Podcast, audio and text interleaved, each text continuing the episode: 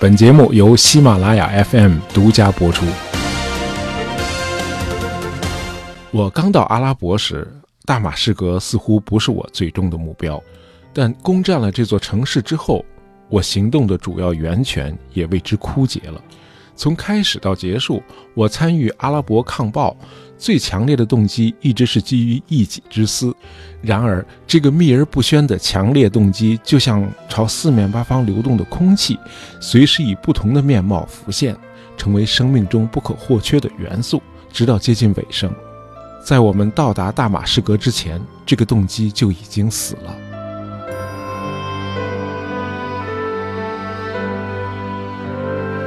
呃，听过我们上期节目的听友不难猜出啊，这段文字选自那部著名的回忆录《智慧的七柱》，作者就是阿拉伯的劳伦斯。呃，我们在上期节目里讲了劳伦斯在学生时代走南闯北的考古经历啊，他就像个游侠一样，法国也好，中东也好，动不动一走就几千公里。我们还谈到他热爱东方文化啊，深得阿拉伯底层百姓的信任。但是劳伦斯毕竟生活在一个帝国主义列强瓜分世界的时代，而瓜分啊，尤其是后发帝国主义德国的兴起，不可避免地引发了第一次世界大战。那么大战爆发之后，英国军方要求劳伦斯不要赶时髦去参军啊，鉴于他深谙中东地区的历史文化，会讲当地的语言，而奥斯曼土耳其帝国极有可能加入德国阵营，因此劳伦斯是个不可多得的人才，军方对他会另作他用。很快劳伦斯应招进入了英军的总参谋部地理科啊，他是以专家的身份，没有进入军队的编制。呃，他后来正式入伍，竟然是因为一战名将罗林森将军的一次大发雷霆。那天，劳伦斯去向罗林森将军汇报啊，刚刚更新的一份作战地图。那么将军一看见劳伦斯身穿便服啊，立刻就火冒三丈，他大吼：“去给我找个军官来跟我说！”于是劳伦斯被带到了军官商店，领了一套军官服。呃，同时总参谋部迅速起草了一份军官任命书啊，就这样，劳伦斯成了英军中的一名少尉。呃，虽然一入伍就在总参谋部这个英军的中枢神经工作，那么劳伦斯却表现得非常的傲慢。呃，在以后的岁月里，他对军事规章一直也都置若罔闻啊，常常军容不整，对军队里的等级制度更是百般的抵触和蔑视。呃，劳伦斯很快就被调到了英军驻埃及开罗的陆军情报部啊，从事对奥斯曼土耳其帝国的情报分析工作。呃，一九一四年十月，奥斯曼土耳其帝国果然作为德国的盟友宣布参战了。呃，这样，第一次世界大战对阵的双方就是英法俄组成的协约国阵营和以德国、奥匈帝国和奥斯曼土耳其帝国组成的同盟国阵营。那么土耳其参战之后，在中东就出现了对英国不利的形势。那么开战后的头两年，呃，土耳其分别在达达尼尔海峡和伊拉克的库特重创英军。呃，当时的英国在中东可以说是从一个惨败走向下一个惨败。那么形势的转机出现在一九一六年的夏天，六月五日，在伊斯兰圣地麦加，阿拉伯半岛西部汉制王国的国王侯赛因呃，爬上了王宫的一座塔楼，呃，用他的一支老火枪朝着远处土耳其军营的方向开了一枪，以此宣告阿拉伯反抗奥斯曼土耳其帝国的起义爆发了。那这下英法协约国在中东就有了一个当地的盟友了。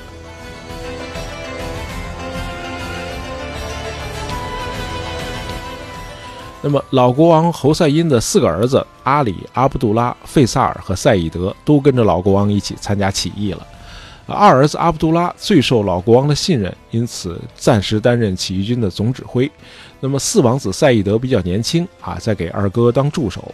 那么大儿子阿里比较稳重啊，他是在阿拉伯半岛的红海沿岸啊，负责调配英国运给起义军的后勤物资。那么这四个王子中啊，真正和土耳其军队交过手的是刚刚败退到内陆山区的三王子费萨尔。这个费萨尔后来成为劳伦斯的挚友。呃，本来作为英军驻埃及的低级情报军官，劳伦斯是无缘与侯赛因国王的这几个王子相见的。呃、但是历史有时候就会出现巧合。呃，劳伦斯有个哥们儿叫斯图尔斯啊，他是英军中的东方文化秘书。呃，斯图尔斯和劳伦斯一样啊，两个人都热爱古典文学，而且都会讲阿拉伯语。呃， 一九一六年十月中旬，斯图尔斯要去吉达会见二王子阿卜杜拉，啊，就把劳伦斯也带上了啊，路上有个伴可以聊天嘛。那么在会谈中，二王子阿卜杜拉被劳伦斯的才华惊着了，他吃惊地发现英军的这个下级军官居然对中东的历史文化极其精通啊，对土耳其在阿拉伯地区的战略企图也有很独到的见解。二王子不禁就问东方秘书斯图尔斯啊，这个人是神吗？他怎么什么都知道啊？啊，于是大家一致认为应该让劳伦斯到山区去找三王子费萨尔，呃，了解一下当地的战局，对起义的形势和起义军的需求做一个客观的评估。呃，可以说劳伦斯的传奇就是从这一天，一九一六年十月十六日开始的。呃，劳伦斯要深入的山区在今天的沙特阿拉伯的西部。呃，这个地方叫汉志啊，汉志是早期伊斯兰文化的发祥地啊，伊斯兰的圣城麦加和麦地那都在汉志境内。呃，两座圣城中，麦加在南边啊，这时候已经被阿拉伯起义军占据了，而北边的圣城麦地那仍然在土耳其军队的控制之下。那么侯赛因的三王子费萨尔率领的起义军所在的山区，就是纵贯汉志南北的那个汉志山脉。呃，整个汉志地区几乎遍布沙漠啊，只有西南部有少量的绿洲点缀其间。呃，阿拉伯语有一个词叫贝都因啊，它的意思是荒原上的游牧民啊，因此汉志地区的阿拉伯部落也都被称作贝都因人。呃，劳伦斯对阿拉伯起义有一个他自己的设想。啊，就是与尽可能多的贝都因部落取得联系啊，说服他们参加起义，让整个阿拉伯半岛都着起火来啊，最终配合英军解放阿拉伯半岛和北部的叙利亚地区，从而赶走土耳其人。那么要实现这个宏图大业，首先得找到一位能号令各部落的灵魂人物，这个灵魂人物就是三王子费萨尔。在经过几天的跋涉之后啊，劳伦斯终于在山区的一个营地见到了三王子费萨尔。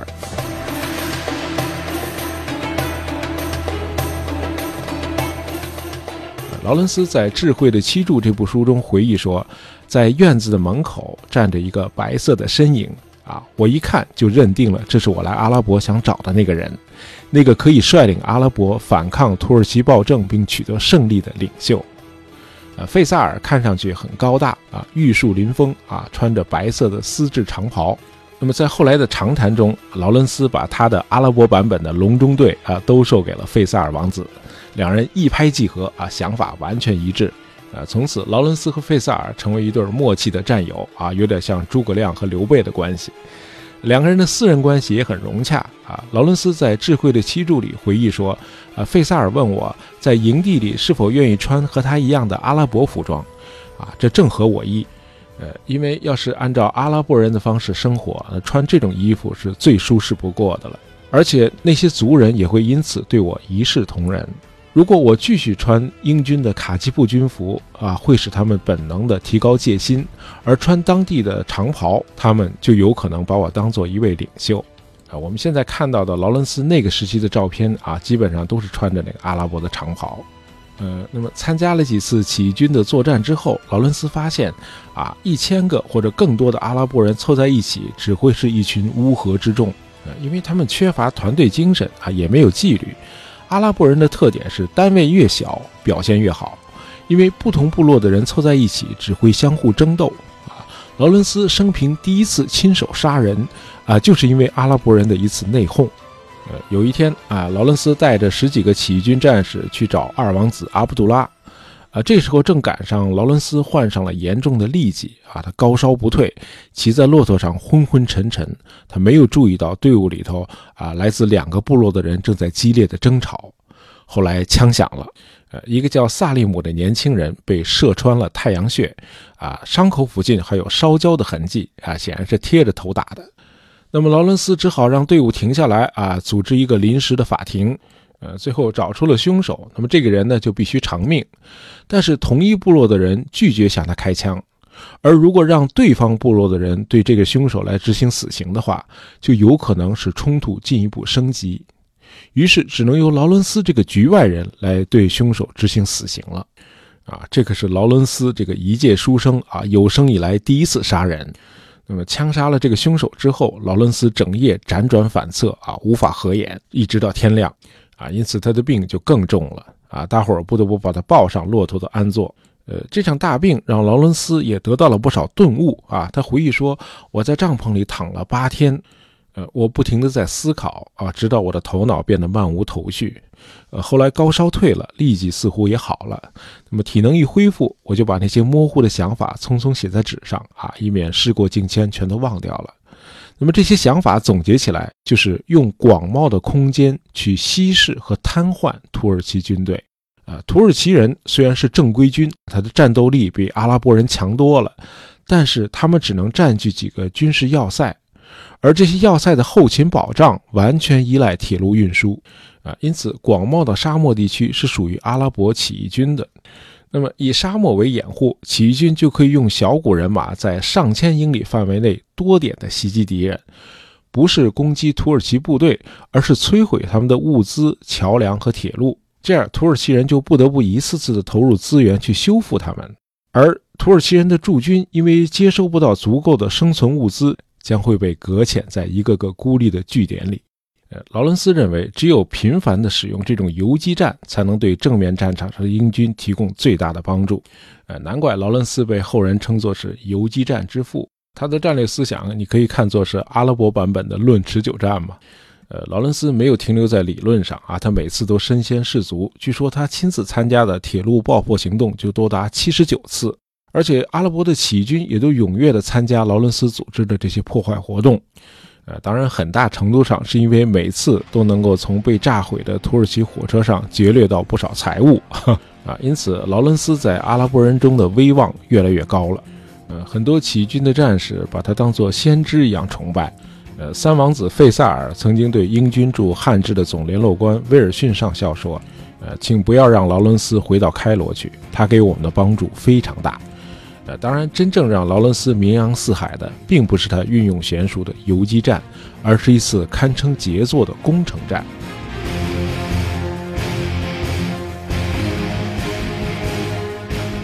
一九一七年七月六日，劳伦斯只带少量的兵力，出其不意地击败了土军啊，攻占了战略要地亚喀巴啊。注意啊，他并没有接到英军的指示去攻占港口城市亚喀巴。那么劳伦斯这次擅自做主，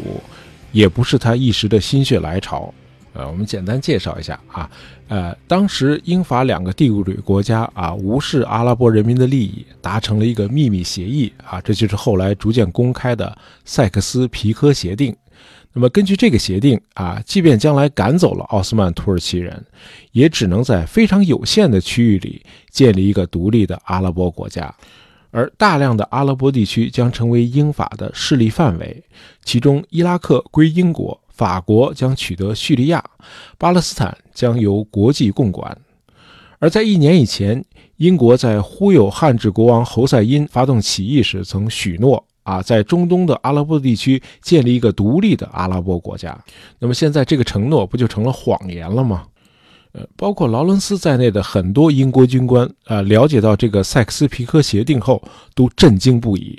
呃，刚才提到的那个总联络官威尔逊上校就说过这样的话，他说：“我们能不能对那个阿拉伯老头啊，是指这个侯赛因国王啊，我们能不能对那个阿拉伯老头稍微诚实一点？”那么到劳伦斯这儿啊，可就不光是抱怨两句就完了啊。劳伦斯对英国政府这种背信弃义的做法怒不可遏。因为他自己从来就不是个狭隘的民族主义者啊，他觉得无法欺骗自己的内心，就把英法秘密协定的细节全都透露给了三王子费萨尔了啊。劳伦斯这样做毫无疑问是背叛了自己的祖国英国啊。那个泄密还不算完啊，你们不是要把叙利亚划给法国吗？你们害怕阿拉伯起义军北上进入叙利亚对吧？好，那我偏偏就这么干啊。于是一九一七年五月到七月这俩月里头，劳伦斯突然就失联了。他带着小队人马进入了阿拉伯半岛北部最可怕的胡尔沙漠。这个沙漠有多可怕，我们可以听一段劳伦斯在《智慧的七柱》里的描述。那是一种令人喘不过气来的热风啊，你就像置身于火炉中一样。随着太阳逐渐高升，热风也更强了，夹杂着更多的沙粒。在风沙中我们什么也看不见，啊，沾满了沙粒的眼睑似乎已经盖不住眼睛了。我们用头巾紧紧裹住脸，只留下一个小小的细缝用来看路。呃，劳伦斯这次北上要达成两个目标，一个是潜入叙利亚境内，策动那里的阿拉伯部落参加起义；另一个目标就是悄悄地向西移动，然后在土耳其守军的背后发动突袭，一举占领港口城市亚喀巴。呃，他这样做是很明显的啊，就是想给阿拉伯起义军赢得一个北上进入叙利亚的后勤补给基地，从而阻止法国事后吞并叙利亚。因为一旦阿拉伯起义军在叙利亚站稳了脚跟，就有了和法国讨价还价的筹码了。那么劳伦斯的这个天才构想，差点因为他在沙漠里的一次鲁莽行动而功亏一篑。呃五月二十四号在沙漠中行进的时候，劳伦斯突然发现有一只骆驼上没有了骑手啊，有个叫卡西姆的贝都因人显然是掉队了。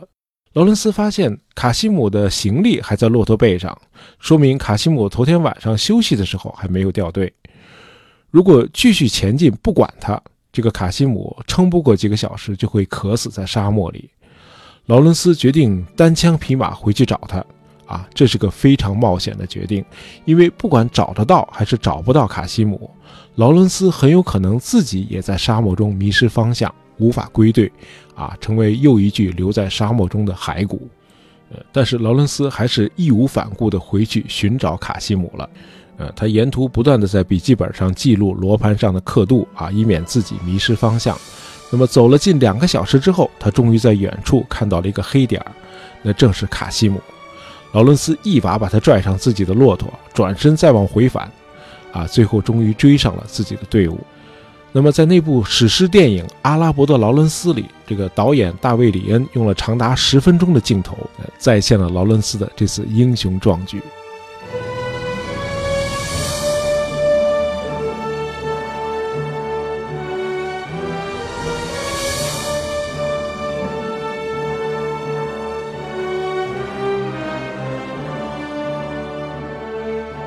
一个多月后，劳伦斯率部攻克港口重镇亚喀巴，完全达成了出其不意的效果。我们在上期节目里谈过啊，劳伦斯在战前曾经愚弄过土耳其警察。当时他偶然发现了从亚喀巴向东延伸的一条小路。呃，这次劳伦斯带着起义军就是穿越沙漠之后，呃、沿着这条小路悄悄地靠近亚喀巴的。呃，当时土耳其军队的重武器和防御工事都是面朝大海的，没有想到起义军会从内陆发动进攻，因此劳伦斯只付出了极小的代价就成功的拿下了亚喀巴。啊，这一英雄业绩立刻在英国军方高层传开了，啊，令大家心潮澎湃，因为这时候正是英军最灰头土脸的时候啊。呃，英军对巴勒斯坦加沙的攻势刚刚惨败，而且从欧洲战场上也不断的传来噩耗。那么现在终于来了个好消息，而且亚喀巴作战可以看作是英国人勇敢无畏的绝佳例证。不光是因为劳伦斯的大胆和用兵如神啊，更重要的是这个亚喀巴的胜利还意味着英军在阿拉伯战场上的前线一下就向前跳跃了四百公里。啊，劳伦斯因此荣获了英国最高荣誉勋章啊维多利亚十字勋章，而且他还连续被擢升为少校和中校。那么攻占了亚喀巴两个月后，英军对盘踞在巴勒斯坦的土耳其军队发动总攻，劳伦斯和他的阿拉伯起义军奉命配合对叙利亚展开进攻。于是劳伦斯继续书写他的传奇，用一次次的胜利证明自己既是一位战略家，同时也是一位天才的战术大师。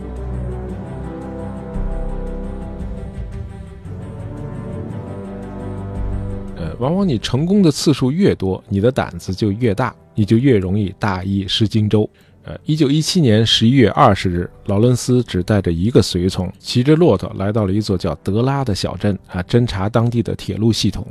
呃结果有一支土耳其巡逻队注意到了他们啊，不知道是出于什么原因，土耳其人只逮捕了劳伦斯一人。呃，我们可能很难找到会有哪位作家能够如此细致地描述他本人遭到的严刑拷打和性虐待。呃，在《智慧的七柱》里，劳伦斯用了四页纸来描述啊他被捕的那一天一夜。啊，土耳其人怀疑他是个逃兵啊，那么土耳其驻德拉的总督试图对劳伦斯进行性侵。啊，由于他剧烈反抗，啊，总督就让手下的士兵毒打了他一整天。劳伦斯回忆说，次日拂晓，天还没亮啊，他成功的跳窗逃走了。他跌跌撞撞的逃出了正在苏醒的德拉镇。这之后，劳伦斯的性格发生了变化，他变得越来越冷漠了。看见手下的阿拉伯起义军屠杀土耳其战俘，他也不像以前那样立刻去制止了。呃，不过劳伦斯受到的最大的心理创伤，很可能是另外一件事儿。呃，就在他率领阿拉伯起义军一步步的杀向叙利亚大马士革的时候，突然传来噩耗。呃，他战前在卡尔凯米什考古时结识的叙利亚伙伴达霍姆，不久前刚刚死于斑疹伤寒。劳伦斯和达霍姆显然在战前就是一对恋人啊，他们是同性恋。呃，在一定程度上，劳伦斯已经在脑海里把这场战争幻化为达霍姆的形象了。就是为了这个叙利亚少年和他的未来，阿拉伯人才需要得到解放。现在达霍姆死了，那么激励劳伦斯战斗下去的动力也就所剩无几了。呃，大家可能还记得我们在节目开始的时候引用的《智慧的七柱》里的那一句话啊，从开始到结束，我参加阿拉伯抗暴最强烈的动机一直是基于一己之私啊。《智慧的七柱》这部回忆录是提献给一个神秘的人的啊，这个人叫 S A， 而这个 S A 就是达霍姆的真名萨利姆阿里的首字母缩写。那么这部书的一开头，劳伦斯就写了一首诗啊，致 S A， 我爱你，我将如潮的人流拉入我的手中，在繁星夜空中写下我的心愿，去为你赢得自由。那七根支柱的智慧之屋，你的眼睛会为我而闪耀。我们来时，死神似乎是我征途中的仆人，直到我走近你，看见你在等待。当你微笑时，悲泣的嫉妒时，死神追上了我，把你拉走了，带入了他无言的寂静之中。呃，当然达霍姆的死也不能看作是劳伦斯后来心灰意冷的唯一原因。劳伦斯是个传奇英雄，但更是个悲剧人物。他既要为英帝国服务，又要忠于那些与他并肩作战的阿拉伯人。啊，这种在对立两端之间的挣扎和撕裂啊，预示着他的奋斗注定是一场悲剧。那么战争结束后，劳伦斯先是返回英国，到了一九一九年啊，召开巴黎和会的时候，呃，劳伦斯陪同三王子费萨尔一道来到凡尔赛，啊，为争取阿拉伯国家的独立做最后的努力。那么这个努力以失败告终，呃，叙利亚还是归法国委任统治了。呃，一九二零年，劳伦斯担任英国殖民大臣丘吉尔的助手，呃，在劳伦斯的协助下，英国促成了三王子费萨尔当上了伊拉克的国王，并把二王子阿卜杜拉扶上了约旦国王的王位。啊，今天的约旦国王就是阿卜杜拉的后代。呃，一九二一年秋天回到英国后，劳伦斯不再关注任何中东事务。他说：“阿拉伯就像我翻过去的一页。”续集是很让人讨厌的，但是这由不得他啊！他的名字早就和阿拉伯连在一起了，阿拉伯的劳伦斯嘛。啊，自从美国记者洛威尔·托马斯撰写的那部轰动一时的报告文学开始，劳伦斯就已经是二十世纪最伟大的传奇英雄了。丘吉尔说啊，在我们这个时代很难再找到劳伦斯这样伟大的人了啊！甚至到了后来二战期间啊，日本的战犯啊，特务头子土肥原相二也因为媒体称他是远东的劳伦斯而沾沾自喜。那么不管公众怎么热捧，劳伦斯是坚决的退居山林，而且两次改名换姓啊，以避免媒体和公众的注意。呃，《智慧的七柱》这部书写好之后，他也是用手摇油印机印了八本，送给了家人和朋友，并严禁这部书在他生前出版。呃，一九三五年五月十三日，劳伦斯在乡间公路上骑摩托车的时候，在拐弯处为了避让两个骑自行车的年轻人，他的摩托车翻到了山沟里，昏迷了六天之后，劳伦斯去世，终年四十六岁。呃，我们有一位听友叫一九六七五三二六二啊，他曾经向我们谈起他身处枯燥的阿拉伯国度啊，这是他原话啊。那么为了给这位听友解解闷儿，我们专门做了这两期节目，希望你喜欢。呃，另外听友们别忘了点击一下音频条上方的购物车，呃，或者点击大野杂货铺主页啊，到我们的店铺去逛一逛。我们定期会跟大家分享一些自用好物啊，让杂货铺实至名归。呃，前段时间跟大家推荐的那个玉田川咖啡和每日黑巧组合都广受铺友们的好评啊。这款黑巧克力是瑞士原产啊，不含白砂糖，啊，富含高膳食纤维，不但不会增加身体负担，还提高了有益于人体的成分，呃，适合每天吃一点啊，解馋还不胖。呃，店铺里的每日黑巧组合套装包括两盒纯粹小方盒，每盒七片，一共十四片，另外还有两大块黑牛奶巧克力啊，好吃量又足。呃，谢谢大家的捧场。呃，下期节目我们将在三月十一日播出，到时我们还将给大家送去福利，呃，和上次一样，这个福利是先到先得啊，大家别忘了记在小本子上吧。呃，喜欢大爷杂货铺的朋友，别忘了订阅我们的专辑。当然，也希望大家能够在朋友圈里推荐一下我们的节目。感谢大家收听，咱们下期再见。